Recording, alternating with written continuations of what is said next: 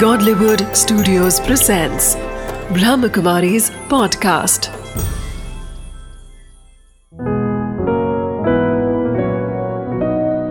ज़िंदगी बने आसान। नमस्कार दोस्तों, ओम शांति। स्वागत है आपका हमारे प्रोग्राम ज़िंदगी बने आसान में।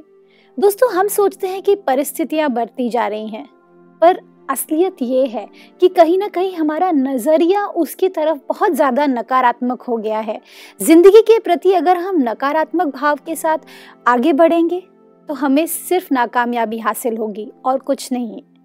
लेकिन अगर हम ज़िंदगी में बहुत ज़्यादा पॉजिटिविटी को अपने अंदर में भरें और फिर ज़िंदगी की शुरुआत करें और फिर आप नोटिस करेंगे कि आपके अंदर में बहुत ज़्यादा पॉजिटिविटी बढ़ती जाएगी और एक दिन आएगा जब आपकी ज़िंदगी कम्प्लीटली आसान हो जाएगी। इस बात के साथ आज के प्रोग्राम की हम शुरुआत करते हैं। हमारे साथ हैं बी के सुभाष जी। ओम शांति। ओम शांति। भाई जी आज हम बात कर रहे हैं ज़िंदगी के बारे में। कहीं ना कहीं ज़िंदगी को आसान बनाने की बातें करेंगे।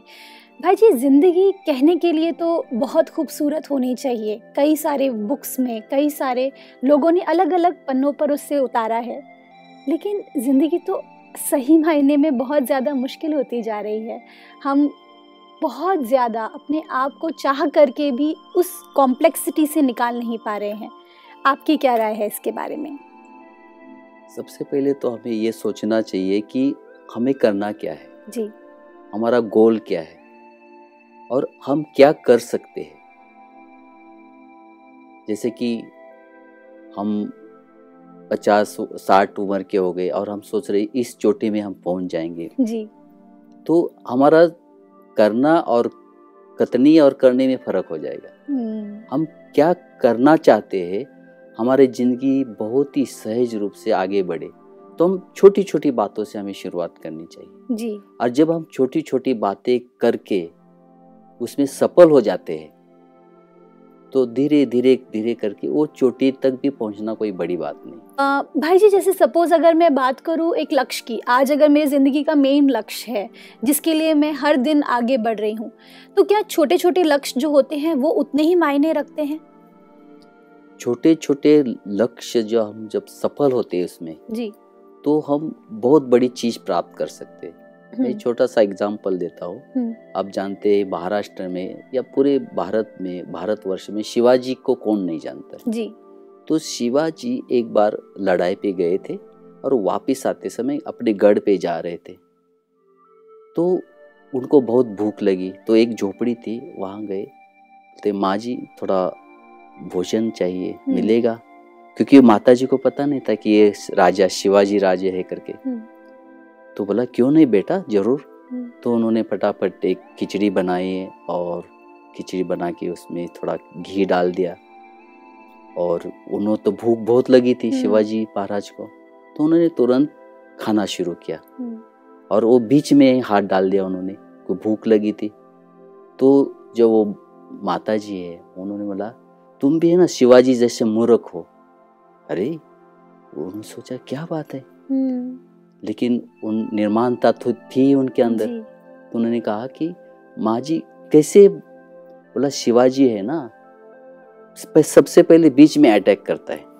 जबकि करना चाहिए आजू बाजू में छोटे छोटे राज्य है उसको अप जीत के मज़बूत बनना चाहिए और अपनी सेना पावर बढ़ाना चाहिए। हम्म, और बाद में जो बड़े बड़े बीच में बैठे हैं राजे उसके ऊपर अटैक करना चाहिए। वो बात उन्होंने अपने माइंड में पक्की रखी। और वहाँ से गए और धीरे धीरे धीरे फिर पूरे के पूरे जो राजे थे उसके जीत के जीत के फिर वो एक बहुत बड़ा हिंदवी राज्य उन्होंने बनाया।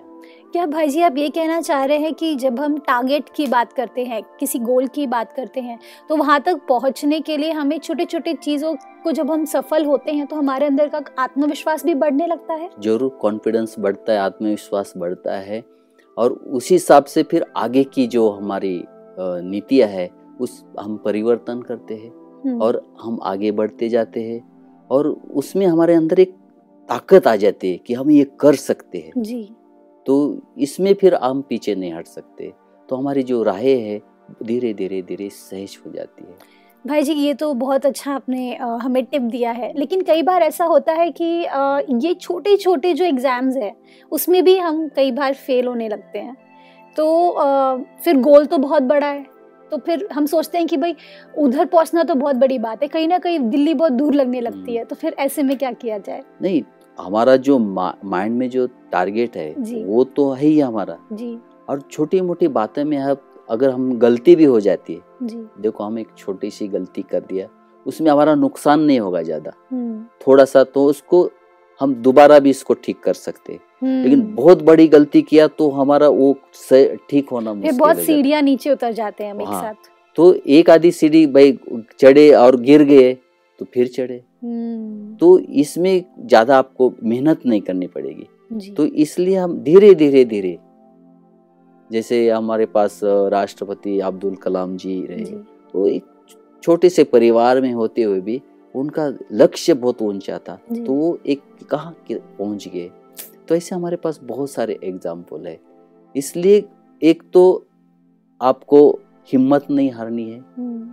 और दूसरा हिम्मत करते रहना है और आगे बढ़ते जाना है। तो आप बहुत ही आप आगे बढ़ सकते हैं और आप टारगेट पे पहुँच सकते हैं। जी भाई जी। भाई जी, कई बार ऐसा होता है कि लक्ष्य वैसे तो है ज़िंदगी में, लेकिन कई बार ऐसा होता है कि अंदर में उसको उस हद तक प्राप्त करने के लिए हमारे अंदर उतना ज़्यादा डिटर्मिनेशन उतना ज़्यादा जो एक योगदान हमें उसमें देना चाहिए, वो हम दे नहीं पाते हैं। क्या हमारी कमी को हम भर सकते हैं? किस तरह से भरे? क्योंकि कई बार ऐसा होता है कि हम भरना तो चाहते हैं, लेकिन मन में वो वो उस लेवल का डिटर्मिनेशन हम नहीं देख पाते। इसलिए सबसे बड़ी बात है कि हम जो परिवार में रहते हैं जी। माँ है पिताजी है भाई है बहन है उनके साथ हमारा व्यवहार हम्म, वहीं से शुरुआत करनी पड़ेगी। अच्छा। हमारे टीचर्स के साथ हमारा कैसे व्यवहार होना चाहिए परिवार के साथ। तो यही बातें हम सिखा सिखाते हैं हमारे जीवन के लिए अच्छी अच्छी बातें सिखाते हैं। हम वो बहुत बड़ी बड़ी भाषण करेंगे लेकिन हमारे परिवार में ही ढंग से हमारे संबंध संपर्क नहीं है। हम्म, उनके साथ हमारा प्यार नहीं। जैसे आजकल बोलते हैं ना कि व्हाट्सअप से या मोबाइल से सारी दुनिया से कनेक्टेड है। लेकिन हमारे बाजू में जो रूम है उसमें क्या चल रहा है हम्म। हमें पता नहीं है। तो इसके लिए हमें ग्राउंड लेवल से यहीं से ही धीरे धीरे करके आके आप आगे बढ़ेंगे। तो फिर आपको सफलता ज़रूर मिलेगी हर बात में। जी। तो इसलिए पहले से हम यहाँ से शुरू करना है हमारे परिवार से। जी। भाई जी बहुत कोशिशें की मैंने मैं छोटे छोटे सक्सेस भी मुझे मिल गए। मैं मेरे लक्ष्य के बहुत करीब आ गई। और फिर कुछ ऐसा हुआ और फिर मैं पूरी तरह से बैक टू स्क्वायर वन पे आ गई। तब क्या किया जाए? क्योंकि अंदर से सारा आत्मविश्वास जैसे चकनाचूर हो जाता है ज़िंदगी जैसे रुक सी जाती है। फिर कैसे आगे बढ़े? क्योंकि फिर हाँ। हमको पता है कि हम एकदम नज़दीक आ गए लक्ष्य के और फिर हम उसको अपने हाथ से चला इस, गया। इसके लिए हमें चाहिए ब्लेसिंग की आव- आवश्यकता होती है। अच्छा। जैसे लोग कोई भक्ति करते पूजा करते करते तो यहाँ एक मेडिटेशन का जो कनेक्शन है हम्म। आत्मा और परमात्मा का जो हम्म। कनेक्शन है जी। भगवान के साथ जुड़े रहने का कनेक्शन है इससे क्या होता है कि हमारा जो बैटरी लेवल है अच्छा। वो पावरफुल रहेगी। हम्म, हमारा ये ये बातें कब होती है? जब हमारा जो बैटरी लेवल मोबाइल की कम हो जाती है तो हमारा बात नहीं हो पाती ढंग से। तो इसलिए हमारा जो चार्ज है तो हमारा मॉर्निंग से ही परमात्मा के साथ जुड़े रहना ये ज़रूरी होता है। हम्म, तो हमारा जो अंदर की जो पावर है वो स्ट्रांग रहती है। तो कोई भी परिस्थिति आई कोई भी घटना हुई तो हम हमारे लक्ष्य को हम विचलित नहीं करना कोई करेगा हमारा। हम्म, क्योंकि हमारा लक्ष्य जो है ना एक पावरफुल है और हम उधर जा रहे और कुछ परिस्थिति आती भी है जी। तो भी हम उससे माइंड नहीं करेंगे। फिर हम तैयारी में लगेंगे और हम पहुँच जाएँगे वहाँ। जी भाई जी। भाई जी आ, वैसे तो आप इतने एक्सपीरियंस्ड है अपनी लाइफ में। कोई ऐसा एक्सपीरियंस आप मुझे बताइए? क्योंकि आत्मविश्वास की जब बात आती है तो अपने आप में वैसे तो बहुत बड़ा शब्द है। लेकिन हर इंसान उसे अलग अलग तरह से अपनी ज़िंदगी में धारण करता है। तो आपकी ज़िंदगी का ऐसा कोई एक्सपीरियंस आप मुझसे शेयर करना चाहेंगे? देखो ये तो आप सोच भी नहीं सकते आप अब मुझे देख के आप बता सकते मैं एक कैंसर पेशेंट था हाँ? अच्छा आज कैंसर के नाम से लोग वैसे ही डर के मारे मर जाते हैं। मुझे 2008 में अच्छा। कैंसर जैसा भयानक जो रोग है हाँ। वो मुझे आया। और वो आने के बाद मैं अपने आप को इतना स्ट्रांग बनाया उससे तो हमने जीत पाई लेकिन उससे हम बहुत कुछ सीखने को मिला मुझे। बहुत कुछ उससे प्राप्ति हुई मुझे। और उससे जीवन क्या है? हम्म, जीवन में कैसे चलना चाहिए? और उस चीज़ से मुझे इस शरीर का भी महत्व का पता चला कि परमात्मा ने भगवान ने हमें इतना अच्छा शरीर दिया है उसके अंदर हाथ पैर इतने अच्छे अच्छे दिया है तो हम इसको यूज़ क्यों नहीं करते? हम्म, इसका फ़ायदा क्यों नहीं उठाते? तो ये कैंसर के अनुभव से ये तो अ, संसार के लिए तो जैसे कि ज़िंदगी खत्म यही जानलेवा समझते बीमारी जानलेवा ही बोलते। लेकिन उस परिस्थिति को भी मैंने धीरे धीरे धीरे धीरे करके तो इसका कारण यही था। तो अभी आप पूरी तरह से क्योर्ड हैं उससे एकदम हंड्रेड परसेंट अरे वाह ये तो हाँ। बहुत अच्छी बात है बिल्कुल। तो यही कहने का भाव है कि आपका अगर आत्मविश्वास जी। पावरफुल है स्ट्रांग है तो ये छोटी मोटी इससे और कौन सी बड़ी परिस्थिति हो सकती है? हम्म, हाँ? इससे तो छोटी है परिस्थिति होगी। तो मैंने इसके फ़ायदा भी लिया इससे मैंने सीखा भी और मैं अपने आप का महत्व भी समझ गया कि मैं कितनी महान आत्मा हूँ। मैं कि परमात्मा ने मुझे संसार में भेजा है। किस लिए भेजा है? जी। तो ये बहुत बड़ी बात है। भाई जी अ, जब हम इसकी बात करें कैंसर की जब आपको पहली बार पता चला कि you are suffering from cancer तो अ, क्या हुआ क्या? क्योंकि मैं सोच करके मैं खुद मैं जानना चाहती हूँ कि ऐसा क्या आप, आपके मन में आया होगा? कि जब डॉक्टर्स ने आपको बोला होगा तो एक पेशेंट के लिए बहुत बड़ी बात हो जाती है तो देखो 2007 दिसंबर जी। हमारे यहाँ रामदेव बाबा जी आए थे ज्ञान सरोवर में। अच्छा। और उन्होंने कहा कि देखो आपको हेल्दी वेल्दी बनना है अच्छा रहना है तो रोज 20 मिनट प्राणायाम करो। तो मैंने प्राणायाम करना शुरू कर दिया। हम्म, करीब दो मास में कंटिन्यू प्राणायाम करता रहा। उसके बाद मुझे ऐसा फील हुआ कि मेरे पेट में कोई ऐसा स्ट्रॉन्ग चीज़ है हार्ड चीज़ है। क्योंकि मैं समझता हूँ कि एक पहले वो कैंसर काफ़ी वो गांठ बड़ी होगी। ये प्राणायाम करने के कारण वो छोटी होती गई और वो स्ट्रांग हो गई तो मुझे ऐसा फील हो गया हाथ को। मैं समझा नाभि खिसक गई। तो मैंने डॉक्टर को दिखाया भाई ये क्या चीज़ है? तो डॉक्टर ने कहा सोनोग्राफी करो। और मेरा एक भाग्य था कि उसी समय बॉम्बे से डॉक्टर मेहता आए थे यहाँ। अच्छा। वो हमारे अच्छे दोस्त भी थे। हम्म, संडे का दिन था मैं उनके पास गया ऐसा ऐसा है। तो उन्होंने वहीं हॉस्पिटल में एक कोने में जाके मुझे चेक किया और उन्होंने कहा कि ऐसा है कल आप बॉम्बे चलो। उनको अंदर से डाउट आ गया मुझे तो कुछ नहीं चलो बॉम्बे चलो। तो बॉम्बे चलते हम्म, क्योंकि मेरे माइंड में तो ये चीज़ है ही नहीं कि भाई ऐसी बड़ी चीज़ और मेरे को क्या हो सकता है ऐसा तो बात ही नहीं। चलो बोला बॉम्बे चलते हैं। बॉम्बे जाने के बाद उन्होंने फिर वो उसकी बायोप्सी करवा दिया। तो वो गार्ड थी उसके अंदर से कुछ पीस निकालते और बायोप्सी करके फिर वो चेकअप के लिए भेज दिया। हम्म, जो रिपोर्ट आया तो रिपोर्ट में मैं लिफ्ट से जा रहा था ऐसे ऊपर और मुझे पता चला कि ये कैंसर है। तो मेरे आँखों के सामने अंधेरा छा गया। हाँ क्योंकि आ, जब किसी से ऐसा बोला जाए हम्म। तो सोचने की शक्ति शायद खत्म हो जाती है उस वक्त। मैं फ़र्स्ट फ्लोर से सिक्स फ्लोर में जा रहा था। सिक्स फ्लोर में हमारा रूम था हॉस्पिटल में। तो लिफ्ट में चलते चलते मैंने सोच दिया कि ये बीमारी हो गई है। हम्म, पहले मैंने स्वीकार कर दिया। पहले मैंने इसको स्वीकार कर दिया। एक्सेप्टेंस हाँ। बिल्कुल। स्वीकार करने के बाद इसका इलाज क्या है? हम्म, वो तो डॉक्टर बैठे हैं। हम्म, और दूसरी बात मैंने सोचा कि मैंने परमात्मा की सेवा तो बहुत किया है। मरने का तो कोई डर है ही नहीं। क्योंकि मरना क्या है? ये शरीर से आत्मा निकल जाएगी दूसरी ले लेगी। तो एक जो मरने का जो डर था वो उधर खत्म। चलते चलते मैं सोच रहा था। हम्म, और परमात्मा के साथ जैसे मैं बात कर रहा था कि अगर मुझे इस शरीर में रखना है तो भी कोई बात नहीं। नहीं रखना है अपने साथ लेके जाना है तो भी कोई बात नहीं। उसमें भी मुझे फ़ायदा ही है। आपके साथ आने का मौका मिलेगा। हम्म, और जैसे मैं छठवें फ्लोर में आया दरवाज़ा खोला मैं जैसे रिलैक्स था वैसे ही एक मतलब ये कमाल किस चीज़ की थी जो मैं इतना सालों से मेडिटेशन कर रहा था जो। स्ट्रांग पावर थी तो उससे मैंने एकदम चेंज कर दिया अपने आप को। और कमरे में पहुँचते पहुँचते मैं आराम से जाके सो गया और दूसरे दिन फिर ये ट्रीटमेंट शुरू हो गई केमोथेरेपी अच्छा अगले दिन से ही कीमोथेरेपी शुरू हो गई? हाँ तो डॉक्टर बोला कि हाँ बोला ठीक है शुरू हो गया। क्योंकि अभी मुझे कैंसर के बारे में इतना नॉलेज नहीं है। नहीं था हम्म, कि क्या होता है क्या नहीं इतना कभी बीमारी हुई ही नहीं और कभी ज़्यादा सोचा भी नहीं इसके हम्म। बारे में। जब ये पहला कीमोथेरेपी हुई तो जस्ट वो सलाइन चढ़ाते ऐसे बॉटल से वो चालू हो गया। पहला दिया मतलब तीन दिन का होता था वो हो गया। फिर जाके रूम में आराम किया।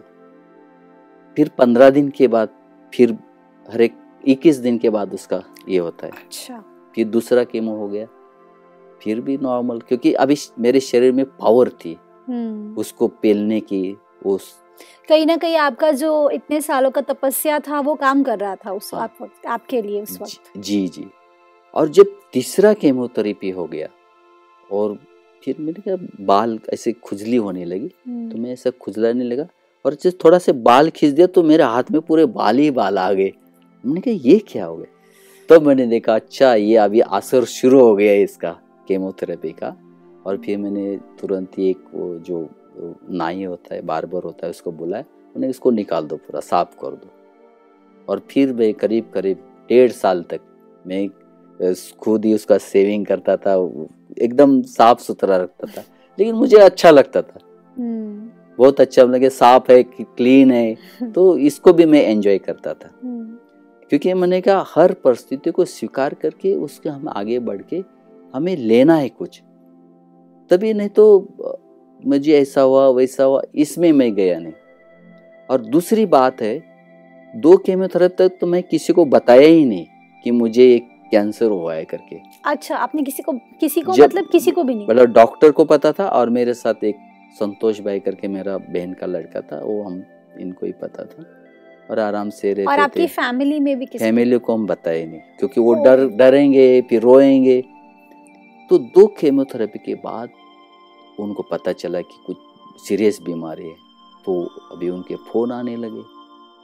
मेरा करीब करीब उस समय बारह सौ रुपये बिल हो गया इतने फ़ोन आने लगे। हम्म, मैं उनको बोलता मैं कुछ नहीं हुआ मैं तो बहुत अच्छा हूँ। और मैं सचमुच उनको इतना रिप्रेश करता था उनको चुटकुले सुनाता था जोक सुनाता था और वो हैरान होते थे। आप सचमुच बीमार है? मैंने कहा नहीं हम तो बीमार नहीं मैं तो बिल्कुल सही हूँ। हम्म, मेरे मेरे को कुछ नहीं हुआ। तो वो बोलते थे आपको देखना है मुझे हमें आना है। बोला क्यों? मैं आता हूँ ना वो घर में आऊँगा मिलूँगा उसमें। तो एकदम वो रिलैक्स हो जाते थे। कोई कोई परिवार वाले इतने क्लोज होते थे ना फ़ोन करते थे और रोना शुरू करते थे। हम्म, अरे भाई क्यों रो रहे मैं तो ज़िंदा हूँ रो क्यों रे? नहीं आपको तकलीफ़ हो रही है आपको तक, तबीयत ठीक नहीं। नहीं मैं तो बिल्कुल अच्छा हूँ। हम्म, तो ऐसी बहुत सारी परिस्थितियाँ आई लेकिन उसको मैं यहीं। और मैंने देखा इस चीज़ से एक मैसेज देता गया मैं कि मैं बिल्कुल अच्छा हूँ मैं बिल्कुल अच्छा हूँ मैं अच्छा हूँ मुझे कुछ नहीं हुआ है। उससे क्या हुआ जितने भी परिवार में सबके एक वातावरण बन गया। हम्म, कि अरे उसको कुछ नहीं हुआ वो बहुत अच्छा है इसको कुछ नहीं हुआ वो अच्छा हुआ। तो ऐसे करते वन बाय वन केमोथेरेपी होते गए होते गए और मैं उससे आगे बढ़ता गया। और मैंने कभी अपनी मुस्कुराहट कम नहीं होने दिया। हम्म, मैंने कहा ये शरीर है शरीर का अंदर का एक पार्ट खराब हुआ है ना वो ठीक हो जाएगा ना? जी। अगर ये कार है उसके अगर टायर खराब है तो रोते थोड़ी बैठना है वो टायर को ठीक करना है ना? तो ये मैंने लक्ष्य रखा। और मैंने देखा इसके साथ साथ मैंने आपकी उन्न, खुद की उन्नति भी बहुत की। अच्छा। क्योंकि मैं कुछ काम तो कर नहीं सकता था। हम्म, बेड पे पड़ा है। तो जो शुरू शुरू में यहाँ मुझे सिखाया गया था कि आत्मा परमात्मा के साथ कैसे कनेक्शन जोड़ना। अच्छा। तो थोड़ा थोड़ा करता था पहले लेकिन अभी तो मुझे टाइम ही बहुत मिला। हम्म, और तीसरे केमोथेरेपी के बाद परिस्थिति ऐसी आई कि मैं खुद उठ भी नहीं सकता था। मेरा भाई था तुलसी भाई नाम है उनका, वो मेरे उठाता था उमंग गुस्सा देता था। और मुझे ऐसा सब, मुझे बाथरूम जाना है। ऐसे सोच, सोचता था कि इतना दूर दो तीन कदम ही जाना होता था तो भी भाई इतना हिम्मत नहीं कर पाता था।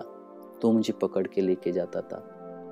लेकिन जो अंदर का जो स्ट्रांगनेस था ना, वो मैंने ये नहीं किया। तो उससे क्या हुआ, मैं ये ड्रिल करता गया, अभ्यास करता गया, कुछ मैं लिखना शुरू किया। आर्टिकल्स आदि। और जो हमारे आदरणीय भ्राता जी जगदीश भाई जी जी। जो हमारे ब्रह्मा कुमारी संस्था के वो राइटर रहे। जी। तो मेरा पहले बहुत दिल था कि मैं उनका लिटरेचर पढूं।